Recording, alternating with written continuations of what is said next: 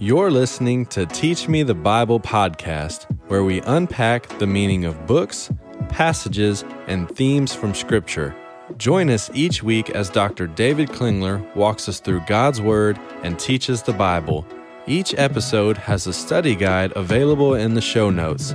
This is Teach Me the Bible podcast. Welcome back to Teach Me the Bible podcast. Uh, we are in the book of Genesis, uh, if you didn't know. Um, we've done an introduction and we've kind of walked through a fairly detailed and lengthy, uh, we call exposition or discussion on chapter one of Genesis. Uh, and we kind of we ended the scene in uh, chapter two, verse three. And so we're going to pick up in chapter 2, verse 4. And, and one of the things we said at the end of last week, if you didn't listen, is, is that all this language is going to carry forward from chapter 1 and sort of roll into this next scene. And so if you haven't listened to those, uh, we encourage you to go back and make sure you do so before you uh, move forward because we wouldn't want you to be confused. And so yeah. uh, we want you to, to understand this. This is why we're doing what we're doing so that the people of God understand the Word of God. And so, uh, so we're going to pick it up right now in in chapter uh, chapter two, verse four. So, so we're going to be introduced in two four to a word uh, that uh, that some of you may have heard. Uh, it's going to be in two four. It's going to be down in chapter five, verse one, and six, verse nine, and chapter ten, and in chapter eleven. It's going to be used a lot. It's going to be translated differently. Mm-hmm. Um, you know, they're most often they're going to be translated genealogies or generations, something mm-hmm. like that. Here it is translated. This is the account because mm-hmm. they don't know what to do with it. Okay? Right. But the word, it's toledot is the word. And maybe you've heard that if you've been around Bible studies and if you spend a little time in Genesis. Uh, the word toledot comes from the root word yelid. Mm-hmm. Yalad, is the, the noun, yalad is the, is the verb, and it means to bring forth, yeah. right? right? And so in chapter one, this is what the Lord caused to be brought forth. And now we're going to see what the heavens and the earth bring forth, mm. right?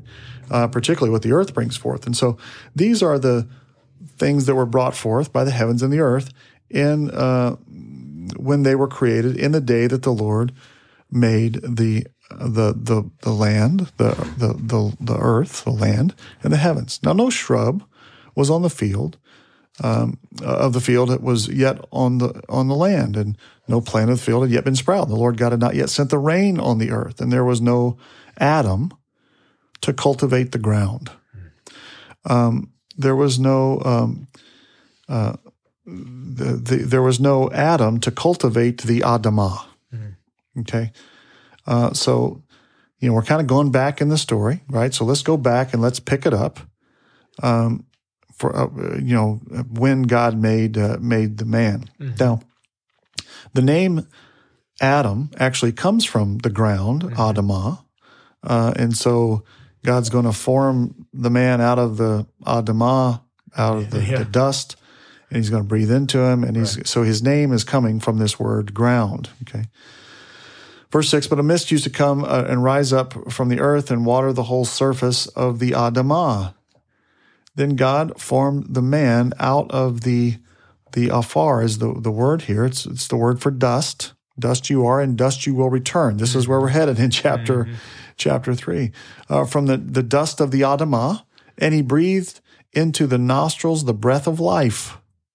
And man became a living being. Adam became a living being. And the Lord God planted a garden toward the east in Eden and he placed the man there.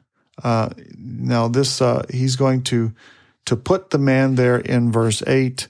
Uh, in verse uh, fifteen, he's going to Noah the man there. He's going to rest the man there. Noah. Hold on to that language. We're going to come back. Uh, come back to that. And out of, of the ground, the Lord caused to grow every tree that is pleasing to the sight and good for food. Hold on to that language because we're going to see that again. The woman's going to see that the that the very uh, tree that's prohibited that, that that she's not allowed to eat from was pleasing to the sight and good for food, mm-hmm. which is going to be directly contrary to what the Lord says here in in chapter two. Um, so ple- uh, he planted every tree that was pleasing to the sight uh, and good for food, And the tree of life was also in the midst or the middle of the garden, and the tree of the knowledge of good and evil. Now a river uh, flowed out of Eden towards the garden and divided it into the four rivers. The name of the first was the Pishon, the second was the Havilah, and there was gold there. And the third, and that gold, the the the, the gold in, of that land was good, and there was bdellium and onyx stone there as well. And the name of the second was the Gihon. Uh, it flowed around the whole land of Cush. The third is the Tigris. It flows east of Assyria. And the fourth, the Euphrates. Now, we're familiar with the Tigris and the Euphrates. These other two, we have no idea mm-hmm. where these are. And then the Lord God took the man, took Adam. There's not an Eve yet. There's not a woman yet. Took ha, the, the, the man, Ha Adam, the man, and he Noah'd him that's the the uh, the the verb that we're going to get Noah's name from here in chapter 6 mm-hmm. uh, he Noah'd him uh, in the Garden of Eden to they translate it New American Standard to cultivate it uh, and to keep it. These are words that you're going to need to pay attention to. To avad, to serve it, and to shamar, to guard or keep it. Mm-hmm. Now so, so man's going to be placed in the garden in chapter two to serve the ground in the garden and to shamar, protect, protect it. I'd say protect more than than keep. Mm-hmm. By the end of the next scene, which we'll get to next week, man is expelled from the garden to serve the ground outside of the garden, and there are angels stationed to shamar to protect the garden, guard the garden from man. Mm, right. and so so there's going to be a yeah. big turnabout that's yeah. going to happen so that he was Noah in the garden to Avad serve it and to Shamar keep it. Mm-hmm. Uh, but he's going to be expelled from the garden to serve the ground outside of the garden. The way back to the garden, the way back to the tree of life is going to be guarded from him. And now he's looking for one who will come and bring rest. Mm-hmm. Noah. Mm-hmm. Um, and Noah's not going to bring that rest. And so, mm-hmm. you know, Joshua and the Old Testament and the New Testament is all looking for this one who's going to come and bring rest. So again, the story is all being established right here. Here's the rules in the garden, uh, verse 16. Then the Lord uh, God commanded the man, saying, From any tree of the garden you may freely eat, but from the tree of the knowledge of good and evil you shall not eat for in the day that you eat of it, you will surely die. A couple things that we need to notice here. First of all, something that maybe uh, probably you know could have said back in uh, in verse four. Uh, in chapter one, uh, the Lord's name is God mm-hmm. Elohim. Mm-hmm. Now it's uh, Yahweh Elohim, the Lord God, uh, and so notice that this there's a, the Lord is the first time that hmm. that this word is being used in the narrative, and uh, and we're going to catch up with that more when we get to the to the book of Exodus. Um, the second uh, thing that we should point out here is uh, that in the day that you eat of it, you will surely die. Mm. Right, straightforward. Uh, and this is language that again is going Hold to be to uh, yeah. next time the serpent is going to say to the woman, "You will surely not die." Right, right, and so directly contradicting this this statement. Mm-hmm. Then the Lord said, "It is not good for Adam, the man, to be alone. Adam to be alone. I shall make him a helper suitable for him. A helper suitable for him." Right now. Um, uh, Azer is the word here for helper. Uh, Ebenezer um, uh, means stone, stone of, help. of help. The Lord is my helper. The Lord is Israel's helper. And so helper is not a inferior term at all. Mm-hmm. Uh, but um, but Adam can't carry out his commissioning by himself. He can't be fruitful and multiply by himself mm-hmm. unless he's an amoeba, right? and, uh, and so he needs a helper suitable for him, mm-hmm. um, uh, a helper opposite him to help him carry out his mission. Right. To rule in the midst of and to be fruitful be and fruitful, multiply. Yeah, yeah, which we've already seen. uh, and so um, out of the ground, the Lord God caused every beast of the field and every bird of the sky to be brought to Adam to see what he would call them, right? That's our calling. Now he's God called the heavens, the earth, and the sea. He named those, and then he filled the heavens and the earth and the sea, and he put man in charge of the animals to bless the animals, uh, to rule in the midst of the animals. And now his, man's going to call them, and whatever he calls them. man, his be like one Yep. is going to be like Yep. the Lord Exactly. way. Yeah, exactly. And so the man Adam gave names to all the cattle and all the birds and all the beasts of the field, but for Adam there was not found a helper that uh, you know op- uh, opposite him, suitable for him to to help him carry out his his role, his task. So the Lord God caused a deep sleep to fall upon the man Adam, and he slept. And he took one of his ribs and he closed the flesh in that place. And the Lord God fashioned into a woman the rib which he had taken out of the man. Um, um, now, um, so so so um, verse uh, you know the word here for fashioned is the Lord God built um, into an isha, uh, into a woman uh, from the rib which he had taken from Ha Adam, from the man. Okay, isha is a word that we're going to pay attention to. Verse twenty three. Then Ha Adam, Adam said, This is bone of my bone and flesh of my flesh.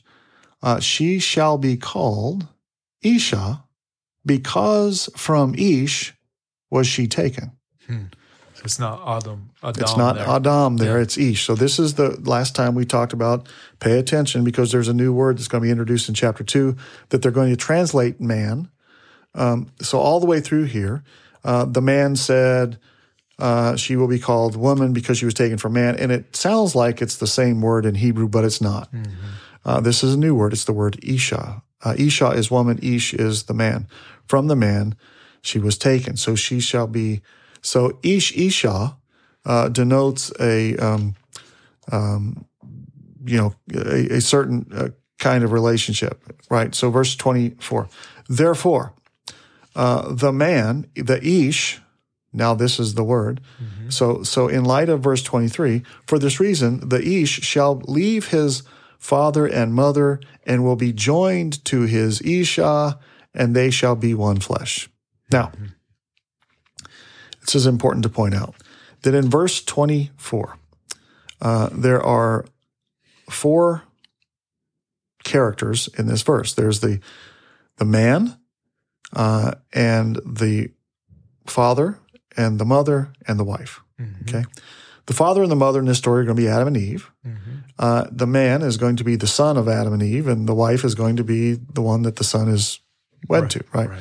And so in verse 23, it is clear that when the text says Ish, it's referring to Adam. Eve, Eve, you know, the woman was was called woman because out she was taken from Adam. In verse 24, for this reason, and we're setting this up, and this is going to be set up all the way through the story. In other words, this story is going to be looking for one son to be born who will be uh, married to one wife. This is a story of a son who's going to redeem, to purchase a wife, and to marry her. Right? We don't know that yet, but that's where this thing's headed. spoiler yeah, alert. spoiler alert. that's Yeah, good. Looking for one marriage, one man, one woman, and one marriage in this story. Mm-hmm. Um, there's be a lot of men, a lot of women, and a lot of marriages in this story, but the story is looking for one. Mm-hmm. Uh, verse uh, 20, uh, 24. So for this reason, the man shall leave his his father and his mother and shall be joined to his Isha, his wife, and they shall be one flesh. Uh, verse 25. Uh, and the man, Adam, and his wife were both naked and not ashamed. Now, the word for naked is eremim. It's um, it's going to be the same word. There's going to be a, either it's the same word or it's a word play. There's a debate on whether or not it's the same root or not uh, in the same verse. Now, the serpent was more crafty. Uh, so they were they were um, the two of them were eremim, and they were not ashamed. The serpent's going to come on to the scene, and he was more erum, erum, eremim, same root.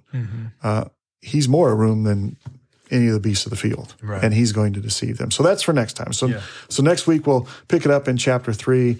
Uh, but chapters one and chapter two, this is the setting. The author Moses has told the story uh, listeners, the audience, everything they need to know Mm-hmm. To be set up for what's coming in chapter three. Yep. And so now you know it. That's and right. so next we've time we'll, the, we'll we've pick seen it the up. characters. We've seen the the major elements that are going to play into this next chapter. So, uh, so again, carry it forward. Uh, we're going to see all this language continue to build into a, a really neat story. So, we'll see you next time for chapter three. Thanks for listening to Teach Me the Bible podcast. Our desire is to use the power of God's Word to change lives. For more information, download our app. Join us next week for another episode of Teach Me the Bible.